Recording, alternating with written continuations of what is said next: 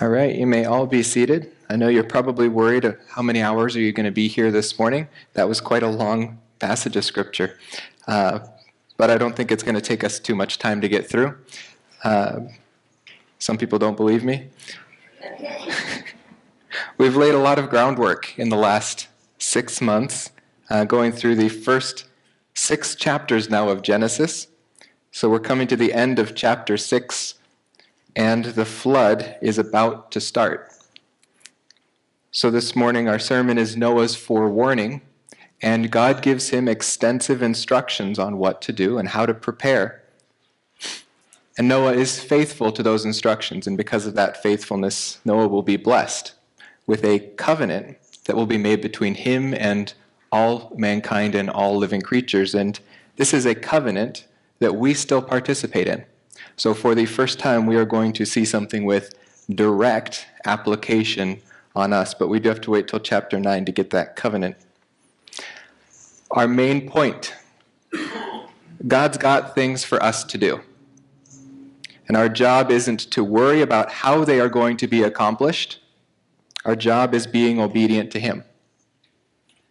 He gives us what we need to accomplish His will, and He blesses obedience. And how are we obedient to Him, but to trust and believe in Him, and to know for certain that what He says will come to pass. And so we're going to go a little out of order this morning, starting with verse 17, because we want to start with what is God going to do and why is He going to do it? And He tells Noah his plan. He says, I am bringing a flood of water upon the earth. Now, Noah may have no idea what this means.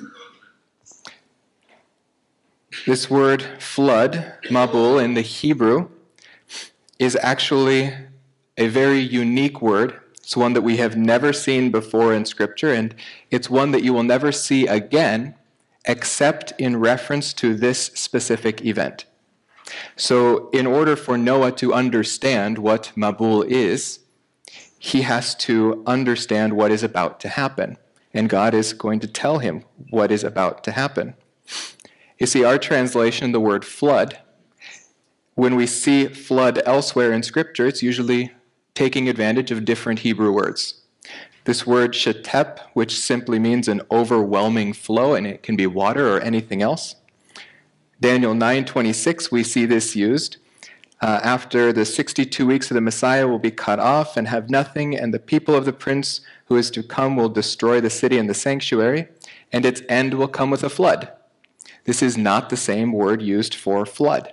If you want to know more about this verse, you can come to our prayer meeting tonight. This is the verse that we are looking at. But this is an overwhelming force that is going to come on the temple in Jerusalem. This was accomplished in 70 AD when they were destroyed completely. This word shibboleth means flowing water. It's used in the Psalms. It says, I have come into deep waters and a flood overflows me. Notice this is a flood, not the flood.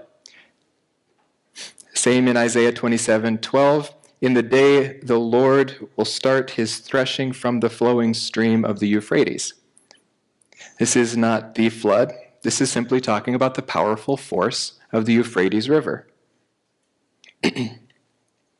we also have these words, ma'im, which is just the plural form of water, which is the form we usually find water in in Hebrew.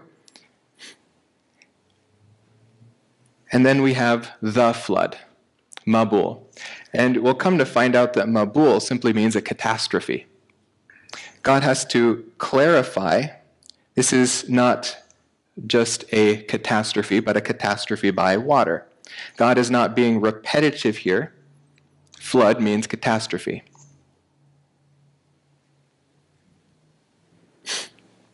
As well, God is using the definite article, which means that this is a specific flood. You can see these little red particles. This means that God is referring to something with uh, something specific. The flood, not a flood, but the flood.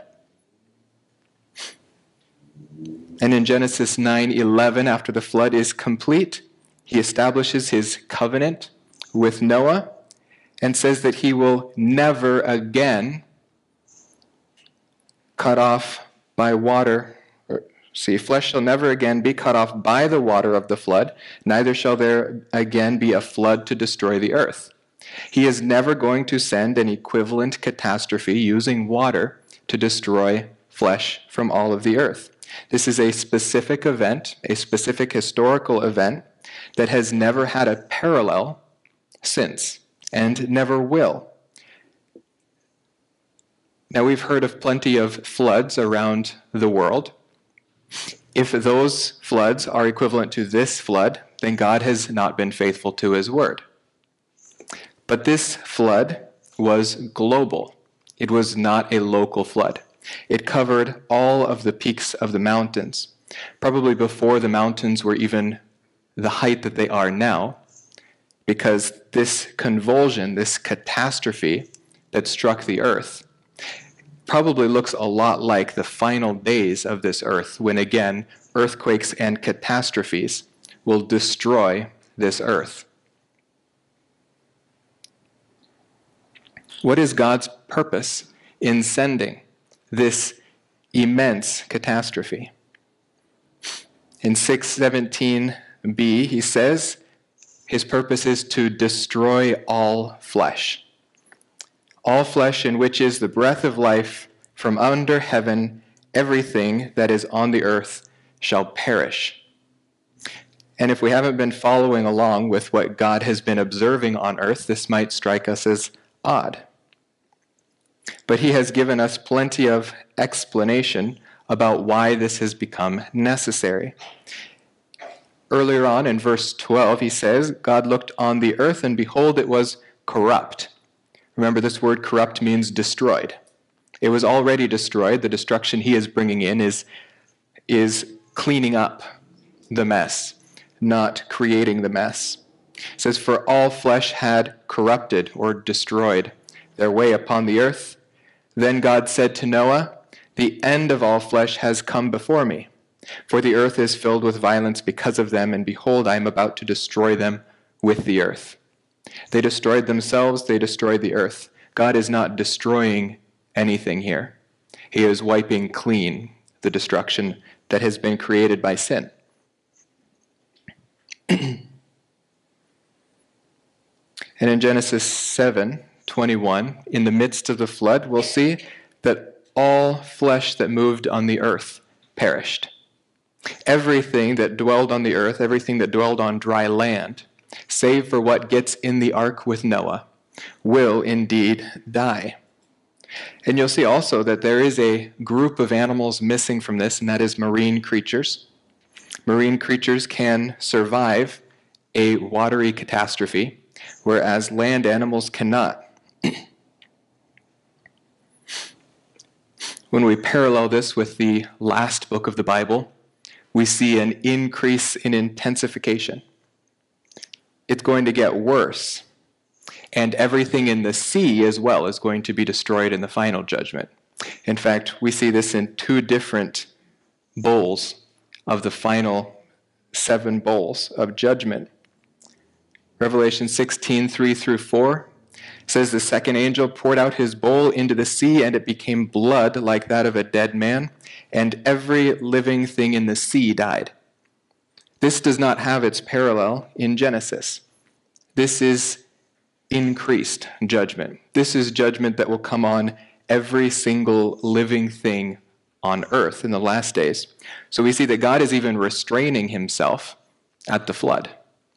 It is not the same as the final judgment that is going to finish everything on this earth, but he is, in a sense, starting again. What's interesting about those bowl judgments in Revelation is the angels break out from their pattern. You know, I like it when patterns break in Scripture because that means we're supposed to pay attention. But they start to declare God's righteousness in bringing these judgments why he is correct, why he is not overdoing it.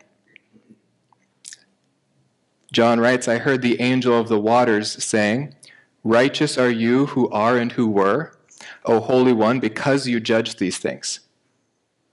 For they poured out the blood of saints and prophets, and you have given them blood to drink, and they deserve it. And I heard the altar saying, Yes, O Lord, the Almighty, true and righteous are your judgments. So we have God judging. God's judgments are true and perfect, and he judges that the earth deserves this judgment, and so his judgments are righteous.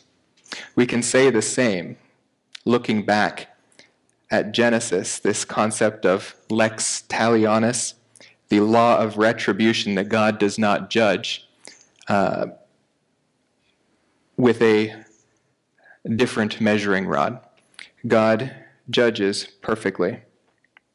In Psalm 29:10, the only other time outside of Genesis we ever see that word mabul, God is talking about the flood judgment of Noah. He says the Lord sat as king at the flood. Yes, the Lord sits as king forever. The same God who rightly judged that the earth requires being wiped clean will again make that judgment in the last days. And he is just to do it the first time, and he is just to do it the last time.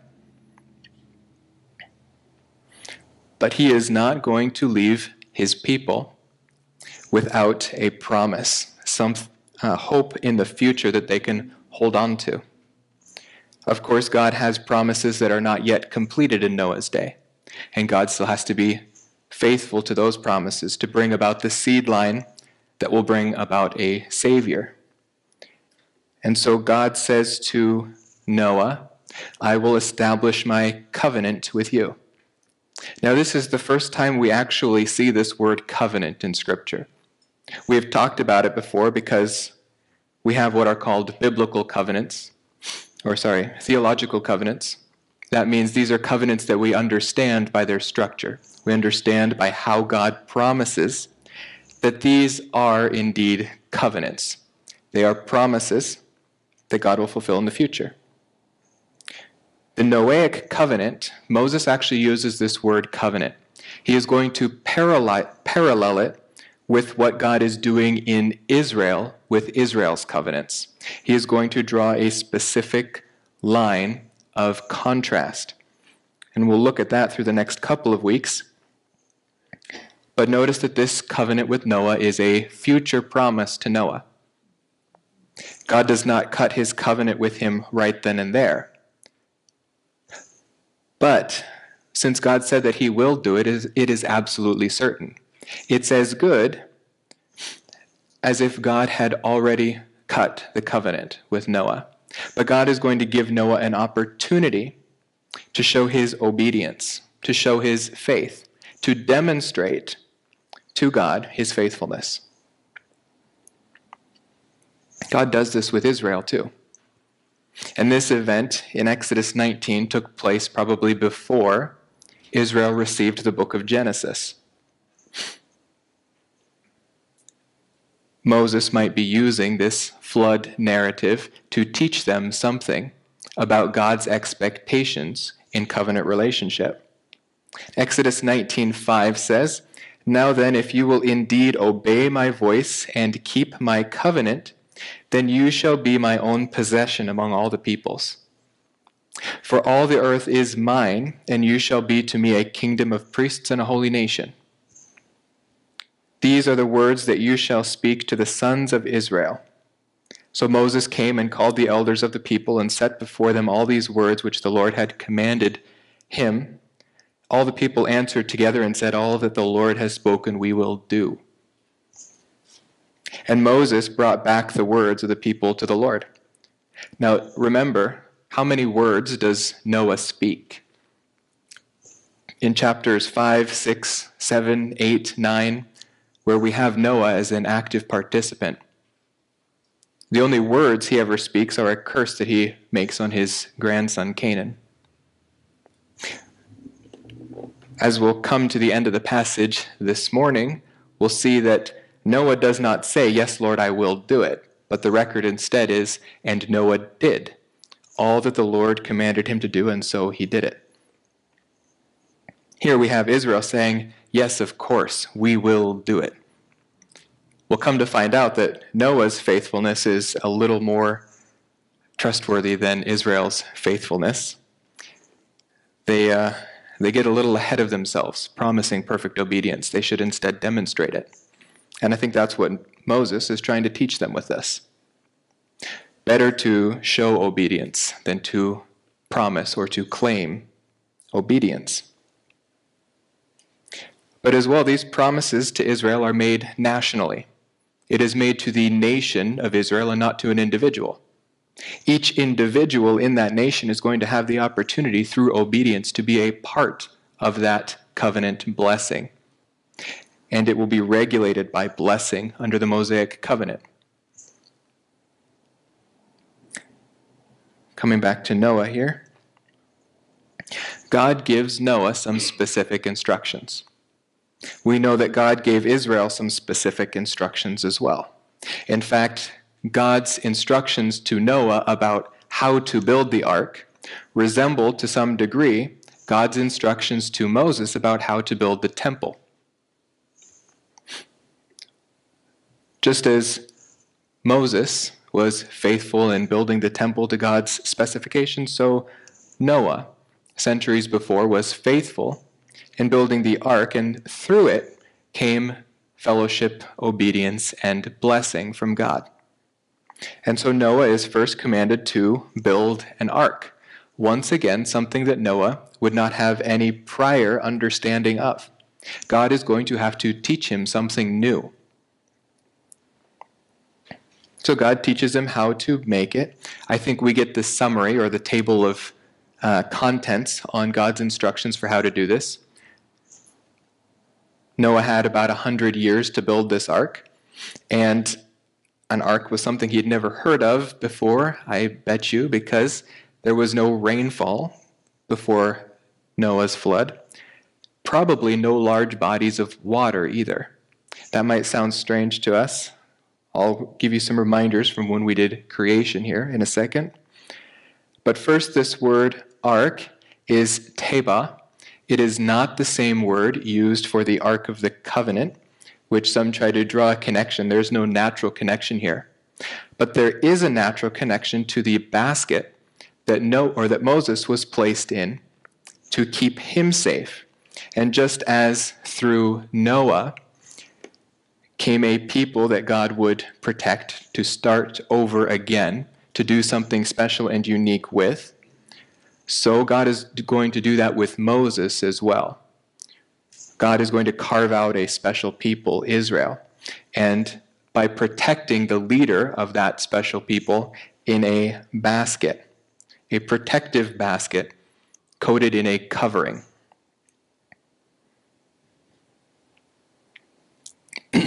Notice as well there is another similar word in Exodus 2 3. That basket uh, was covered with tar and pitch. Now, our English translation puts pitch in the specifications for this ark. It's to be made of gopher wood. It's supposed to be covered in pitch. These are not the same two words for pitch. Pitch in Noah's account is not the normal word for something like tree sap or tar. In fact, pitch here is assumed by the translator. What God tells Noah instead is get covering wood and cover it with a covering. It is very repetitive. In fact, nobody really knows what gopher wood is. Some people think it's pine or cypress. I'm not even sure God is specifying a type of wood, but perhaps a method of curing wood or a method of building with that wood.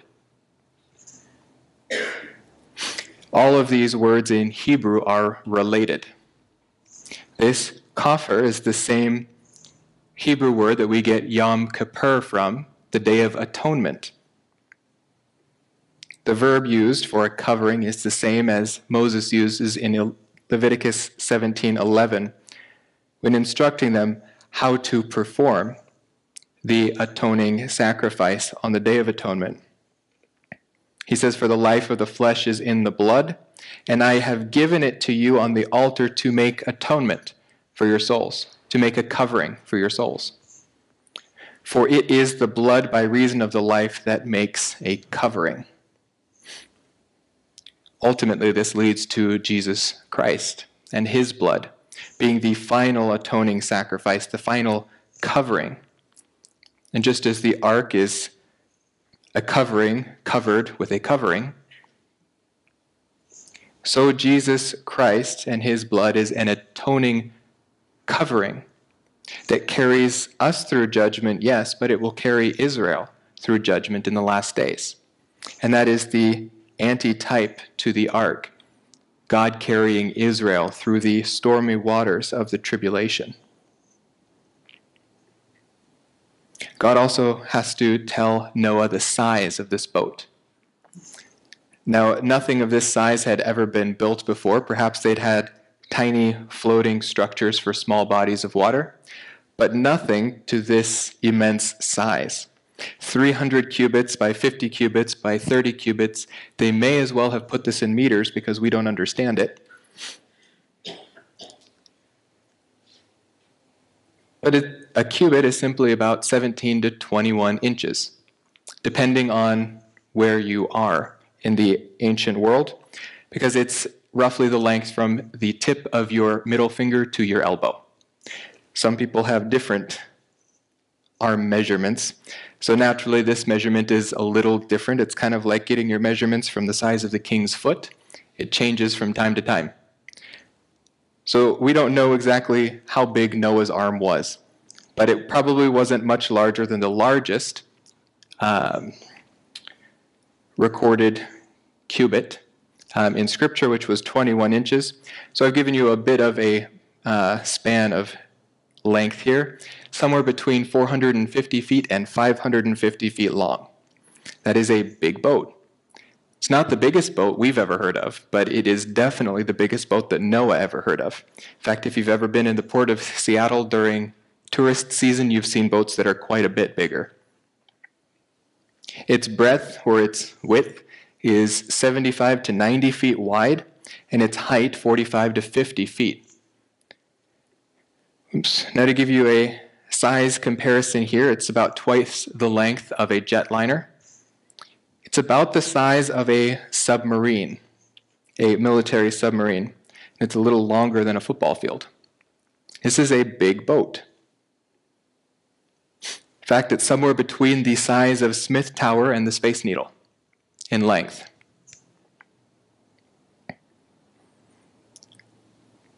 Not quite as large as the Titanic, though. Titanic was 175 feet tall. Now, a lot of that had to do with its stacks, while Noah's Ark was only 45 feet tall. People say this structure couldn't possibly have floated. Well, the Titanic floated, and it might not be the best example, but boats bigger than the Titanic floated. Now, its length was 882 feet. This is about twice as long as Noah's Ark. Its width was 92 feet. So, in all its proportions, the Titanic was bigger than Noah's Ark. The only incredible feat here is that Noah had never seen a boat before. God was teaching him how to do something he had never done. And God did it to such perfect specifications that it would be hard to have made it any better. In fact, it was the perfect balance of stability, strength, and comfort. Now, it doesn't look like those old Victorian ships. A lot of the. Uh, do I have any? Yeah, even this would probably not be what the ark would look like. It would be less sturdy. This one's probably a better rendering. It was probably a box a big box. And it doesn't really matter about it uh, not floating through water very well because Noah wasn't going anywhere specific. All he needed to do was stay upright. God taught him how to make the perfect box to keep him upright during the flood, with enough size to store everything that God would have them store. This verse just reminds us that God's original creation did not have rainfall.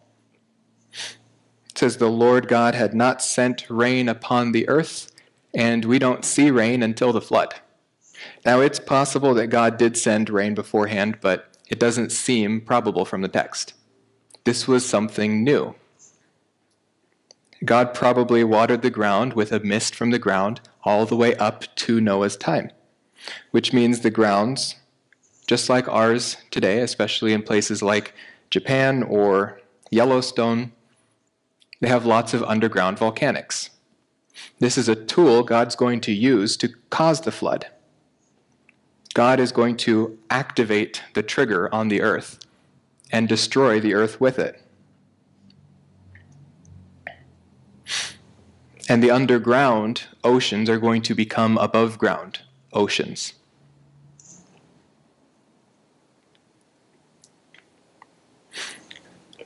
There were also some specifications God makes for the ark. He tells them to put a window in it, to make a single door on the side of the ark, and to make three decks. Now, there's a lot of typology we could probably draw from this. Not all of it is solidly founded as others. But even typology has literal antitypes. When God says, put a window in the ark, Noah understood to put a window in the ark. God told him to make it a cubit high. So Noah makes a window a cubit high around the perimeter of the ark. Good for airflow, good for storing thousands of animals in a box together with people. You'd probably want some airflow. God is even concerned with Noah's comfort. Probably helps keep them alive, I guess. God says to make three decks so not only is our big boat big enough to carry animals, but it's big enough to carry animals on three different decks. They're not all just down in the hull. God also said to make rooms in these. The word for rooms in the Hebrew is the same word for nests. These animals are probably very efficiently stored. Noah had a hundred years and direct instructions from God about how to build this ark. God knew what he wanted, God knew his purposes for it, and he taught Noah how to do it. And Noah did it. And that's going to be the most important thing for us. Noah did it. He didn't say, Oh no, God, that's too hard. We get an example in Numbers of Israel saying, Oh no, God, that's too hard. Doesn't turn out as well for them as it turns out for Noah. But we do have one type here that does have a lot of merit, and that is the single door on the side of the ark. God only gave one point of access into this salvation, and that was through the door which God himself would close. John 10:9 tells us that Jesus Christ is the door. Now this is not referring specifically to the ark, but we can make we can draw a line from this to that. Here he's saying that he is the sheep gate, the door through which the sheep come. But who are the sheep? We are the sheep. We come through this door, and we are sealed away by God. This is a good verse for salvation by no other than Jesus Christ, but it is also a good verse for eternal security. We don't have to pull this door shut. We don't have to hold it shut through the stormy waters. The door is shut, and we are securely inside. But you do have to get inside. For us, getting inside that secure door is simply believing. We just believe. For Noah, his eternal security was securely founded on a single moment of faith. But his physical security was founded on getting on the ark. He could have built it over a hundred years and then just decided he doesn't trust God anymore. God hasn't brought a flood in all these hundreds of years. All of his neighbors are criticizing him for building a big box in his backyard. And he says it's going to float. Noah didn't get worn down by the culture continually degrading around him because his hope was focused on a future promise of God. And because God promised that on the other side of that destruction, he was going to make a covenant with Noah. This would keep Noah going. And so, as there is divine judgment in a flood, there is also that perfect promise of divine grace in Noah's ark. Noah puts his trust in God's grace to carry him through. God's grace is sufficient. And God's also going to tell him to bring along the animals with him. Now, Noah is not going to go out and hunt down all of these animals, find the best pairs, and then choose to bring those on the ark. God's going to bring them right to him. All he's got to do is prepare the space for them and load them on up. God says to bring two of every kind into the ark. Does not tell him to bring two of every kind to the ark. God does that.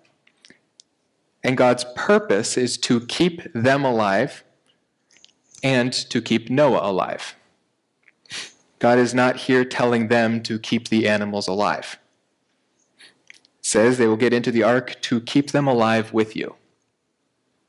In the English, this can be easily read as Noah, your responsibility is making sure none of these animals die. That is not what God is saying here. God is saying, I am going to keep you alive, and I am going to keep them alive. And that's why they get on this ark with you. And then they shall be male and female. Now, I'm no biologist, but I think this is to keep them alive as well. God's not just concerned in keeping them alive just for the year that they're on the ark, but in keeping them alive for generations and generations and generations. For that, you need males and females, contrary to popular belief these days. So, how many animals do you need? How many animals can you fit? Some people might say that this ark is far too small to fit every kind of animal. And there's about a million different calculations of how many animals you need and how many can fit. Well, I'm also no mathematician, so I have to trust other people on this, but the math seems pretty solid. You can fit 125,000 sheep sized creatures on this ark, based on how many sheep fit in rail cars and how many rail cars fit in the ark. That's my summary of the math. How many different kinds of animals depends on what you classify as kinds. Science today doesn't do a very good job at classifying things, but God does. And although we don't have all of these kinds specified for us, we go back to base pairs. How many how few animals can you get to get the creatures we have today? Because although there is no such thing as macroevolution, one kind becoming another kind, there is microevolution, which is more like adaptation.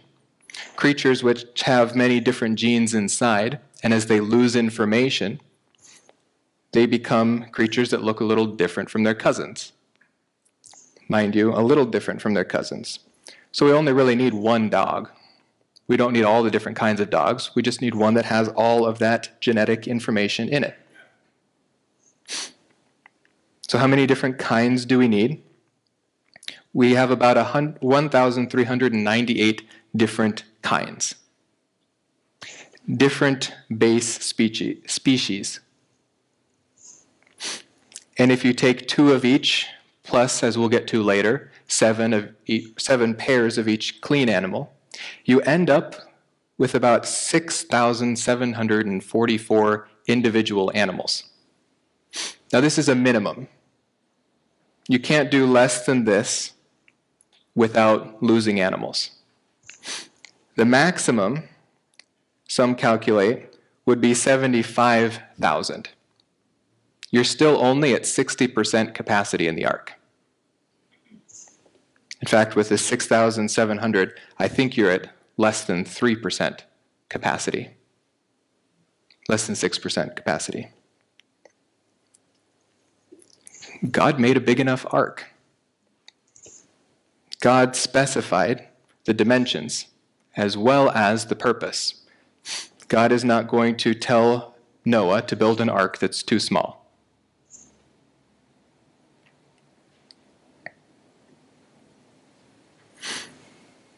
And so, as we'll see, all flesh on the earth will perish except for what is in the ark with Noah.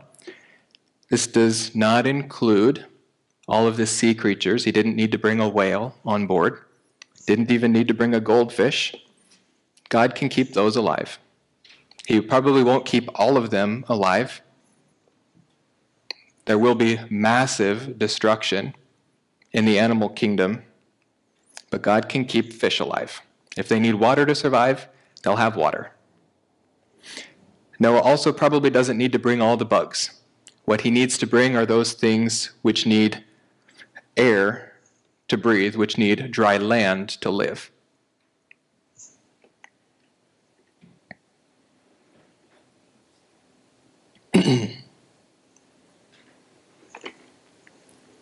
this parallels with the days of creation. These are the days of uncreation. God is undoing the destruction that man has caused, undoing what has become corrupt. But God is not destroying completely his creation. God is preserving what is preservable and destroying what is corrupt. Genesis 1:20 we saw that the living creatures, those things that swarm in the air and in the seas, birds and the fish, were created. God's going to protect both, but he's going to protect them in different places. He's going to protect birds on the ark and fish in the in the seas and in the lakes and in the oceans. Noah's going to need to bring cattle with him. He's going to need to bring dogs and cats. He's going to need to bring dinosaurs. Some of these are quite big. There's a couple ways around that. You bring babies. They eat less too. They probably sleep a bit more. Might be a little rambunctious. But even with the big animals that you have, the average size of creatures that Noah would have to bring on the ark are barely the size of a large rat. The average size of these animals is quite small. Now, the sad thing about this is there was so much room left on the ark. 6,000 to 75,000 animals and only eight people. There was plenty of room left for more people. And man, as well, just like the animals, were living creatures. Those living creatures with the breath of life that God said He would protect through the flood on the ark. But they had to get on the ark. In a hundred years of preaching, Noah was able to get his family on the ark. We would look at this and say his ministry was unsuccessful. But God looks at it and knows that his ministry was exactly as successful as he portioned it out to be. Because Noah did all that God told him to do not all that his neighbors told him to do, not all that his wife told him to do, if she told him what to do. I would assume she did. That seems to be a pattern. I wouldn't know. I'm not married.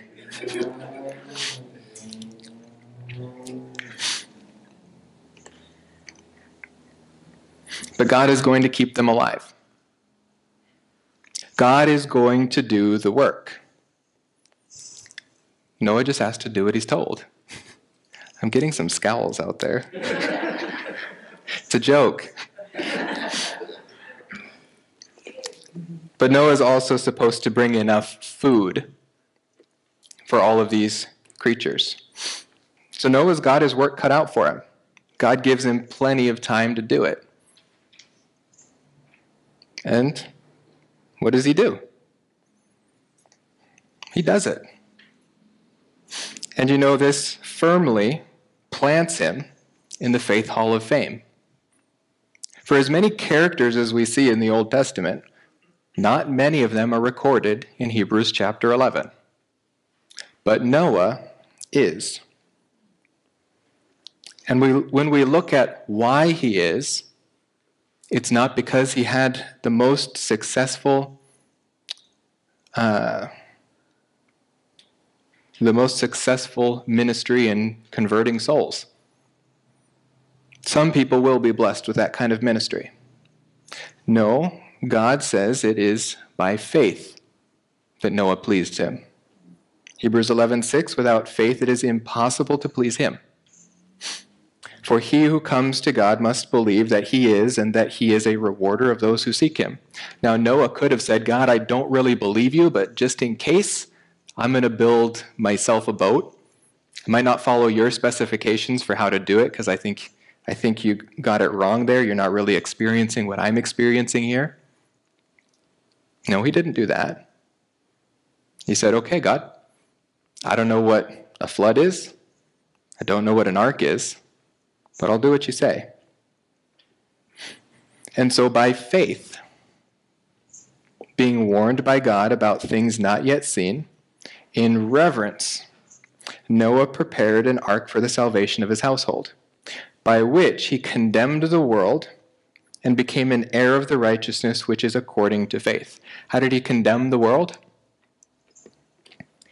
He prepared that dividing factor, that single means of salvation by which every person would be found either in or outside of salvation.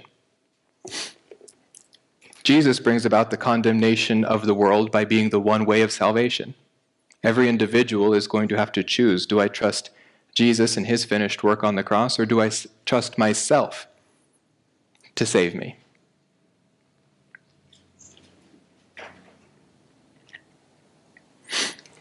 And so, a good application for Noah from God's words is that God's promise of a covenant to Noah was Noah's ark of protection.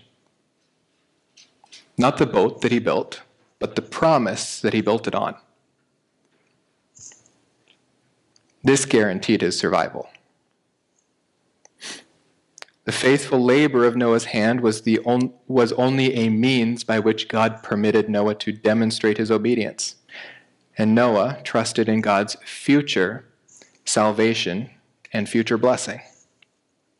Noah got the opportunity to participate through obedience and he was blessed. Israel gets that opportunity, and that's why Noah or Moses is writing this book to the Israelites.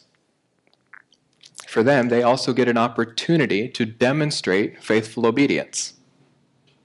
All they have to do is go into the land that God has brought them to.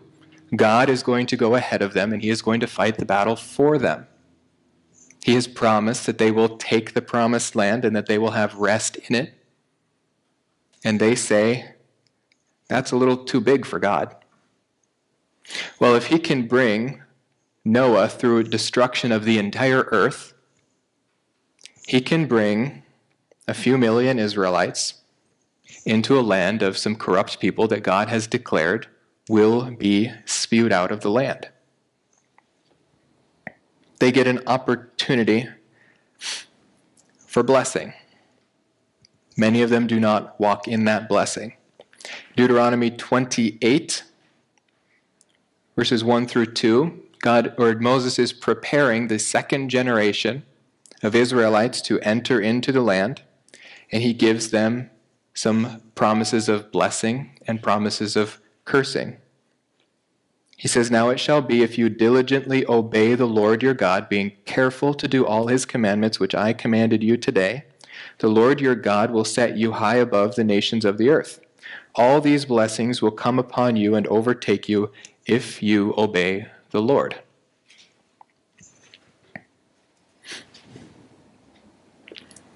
Twelve verses come after that, detailing what kind of blessings God would bring. But then in verse 15 he says, But it shall come about if you do not obey the Lord your God, to observe, uh, to observe to do all his commandments and his statutes, with which I charge you today, that all these curses will come upon you and overtake you. And then he proceeds to give them 52 verses of cursing. The consequences of disobedience are severe, but that doesn't diminish the blessing of obedience. The blessings were far better than the cursings were bad. But this was a prophetic statement. Israel would receive this blessing. There was no two ways about that. It was only a question of which individual Jews of the nation of Israel would walk in that blessing. Specifically, which generation of Jews would be would walk perfectly in that blessing. And so in Deuteronomy 30, verse 1, Moses writes, So it shall be when all of these things have come upon you. Not if you do that or if you do this, like the past ones, but when, at the time that this is all finished, the blessing and the curse which I have set before you. And you call them to mind in all the nations where the Lord your God has banished you. See, some of their curses are different cycles of banishment from the land. The last curse is a banishment into all of the lands to be spread across the earth. But this promises that when they have received this full cycle of cursing, God is going to call them back from the lands to which He banished them. He's going to call them back during a time called the tribulation period. During the time of Jacob's trouble, the last three and a half years of that tribulation period. And just as he protected Noah in the ark, he is going to protect Israel. And so, from those nations, when they turn back to the Lord and they obey him with all their heart and soul according to all that I commanded you today, back in Noah's day, you and your sons, when the Lord your God will restore you from captivity and have compassion on you, and he will gather you again from all the peoples where the Lord your God has scattered you. Now, there's a missing element from this that Moses didn't understand and that God didn't reveal to him at that time. And that is an eighth covenant that's going to come in called the New Covenant. This is the last covenant that God is going to give to Israel. And this is how they will be obedient because God through their faith and through their faith alone in the Messiah, will regenerate them and empower them for faithfulness. And in the last week of the tribulation period, every single Jew alive at that time will receive the Messiah, will be converted and regenerated and made faithful to God and God will bring about his promise to the generation that believes in him, to the generation that receives him by faith. But there is an application for us, of course. You see, our spiritual salvation is already secure just as Noah's was. When we meet Noah for the first time, he's already spiritually secure. That's why God's even talking to him. That's why God's already using him. he already believes in God for his salvation. God's giving him an opportunity to walk in obedience with that faith. And so our hope of future glory as well is already secure. We are already locked away in the ark, the door is already sealed. So, what then is there left for us to do? What is the only possible insecurity that we can have? That is, how useful will we be to God's purposes? Will we keep the faith? Not will we find enough things to do in our Christian lives, enough bake sales to be a part of, or charities to donate to. That is not the question. Will our faith persevere? Because God uses faith. When you believe Him, when you trust Him, you do the things that He brings to you for you to do. So then, will you walk in His will? He doesn't ask you to do His will, He asks you to walk.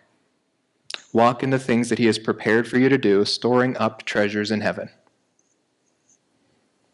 You see, obedience is an opportunity for greater blessing. We observe three tenses of our salvation. The first one is absolutely finished. At the cross, there is nothing left to do to pay for the penalty of sin. And our future is guaranteed. We will be glorified together with Him. We will be made perfect.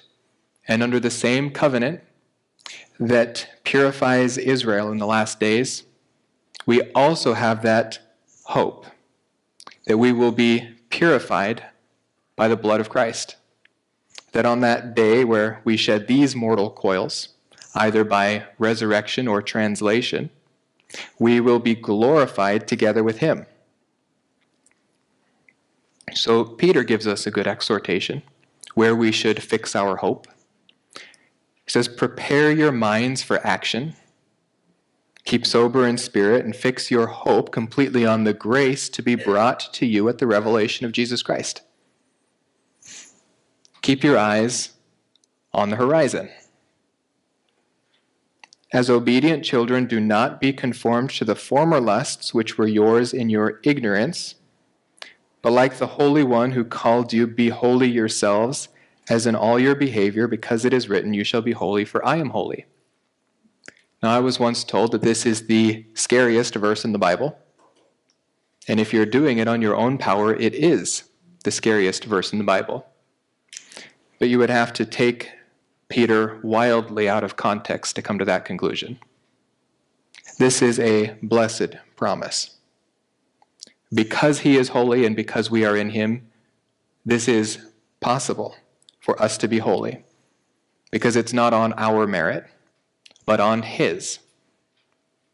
All we have to do is believe. Paul has some good applications as well. In 1 Timothy 4, he says, Be a good servant of Christ Jesus, constantly nourished on the words of the faith and of the sound doctrine which you have been following. Now, you can't take clause 2 without clause 1. How do you be a good servant of Christ Jesus? You decide you're going to win one soul to Christ each day for the rest of your life. No.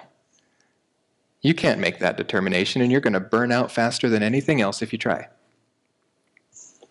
You are to constantly be nourished on the words, on the doctrine that God has given you. Reading His Word, because that's the only thing that's going to prepare you for what God will have for you to walk in. Have nothing to do with worldly fables fit only for old women. Once again, sorry, I didn't write it. On the other hand, to discipline yourselves for the purpose of godliness. I'm going to have one person here, particularly after service, who's going to want a, a bit of my time.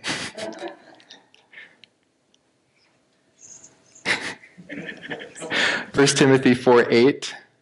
For bodily discipline is only of little profit, but godliness is profitable for all things since it holds promise for the present life and also for the life to come. That's what we're working for, right? Rewards in the life to come.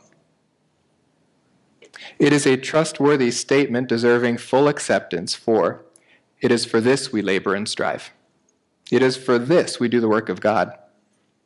Because we have fixed our hope on the living God, who is the Savior of all men, especially of believers.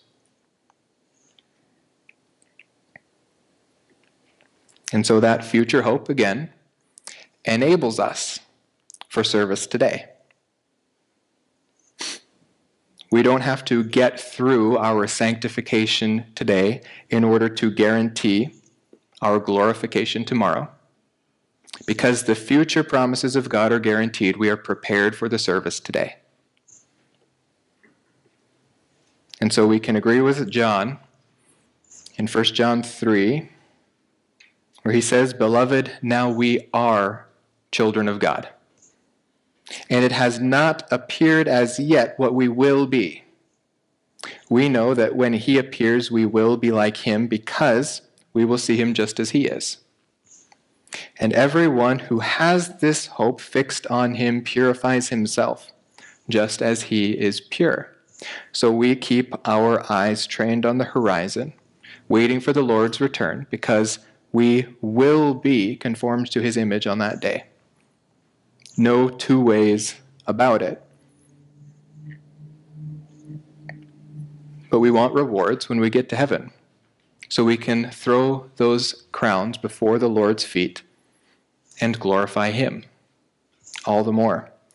And so our takeaway then is to take opportunity to be obedient to what God is preparing you to do, to walk in His will and see how He can use you. And how do you do that? There's no other way but faith. Faith and faith alone. And so, in closing, I actually have a hymn that I want to read to you. And it's a hymn that I was instructed to memorize on the first day of my freshman year of high school. I cannot remember it today because that was more than 10 years ago. But I have it printed out. it says, Father, I know that all my life is portioned out for me and the changes that are sure to come I do not fear to see. But I ask thee for a present mind intent on pleasing thee. I ask thee for a thoughtful love, through constant watching wise, to meet the glad with joyful smiles, and to weep the weeping eyes, and a heart at leisure from itself to soothe and sympathize. I would not have the restless will that hurries to and fro, seeking for some great thing to do or secret thing to know. I would be treated as a child and guided where I go. Wherever in the world I am, in whatsoever state, I have a fellowship with hearts to keep and cultivate, and a work of lowly love to do for the Lord on whom I wait. So I ask thee for the daily strength to none that ask denied and a mind to blend with outward life while keeping at thy side, content to fill a little space, if thou be glorified. And if some things I do not ask in my cup of blessing be, I would have my spirit filled the more with grateful love to thee, more careful not to serve thee much, but to please thee perfectly. There are briars besetting every path that call for patient care. There is a cross in every lot and an earnest need for prayer. But a lowly heart that leans on thee is happy anywhere. In a service which thy will appoints, there are no bounds for me. For my inmost heart is taught the truth that makes thy children free. And a life of self renouncing love is a life of liberty. Let's pray. Dear Lord, we thank you that you have prepared everything before us, and you have given us no requirement but to trust in you. We thank you that it is all settled at the cross and guaranteed for the future and prepared for us today. We thank you that you've made it so easy, that there is no work we can add to your work, but that we just receive yours on the simple promise that you will bring all to pass that you have promised. So we thank you, Lord, for this for this promise we can hold on to, and we look forward to your soon coming. We pray these things, Lord, in your name and for your glory. Amen.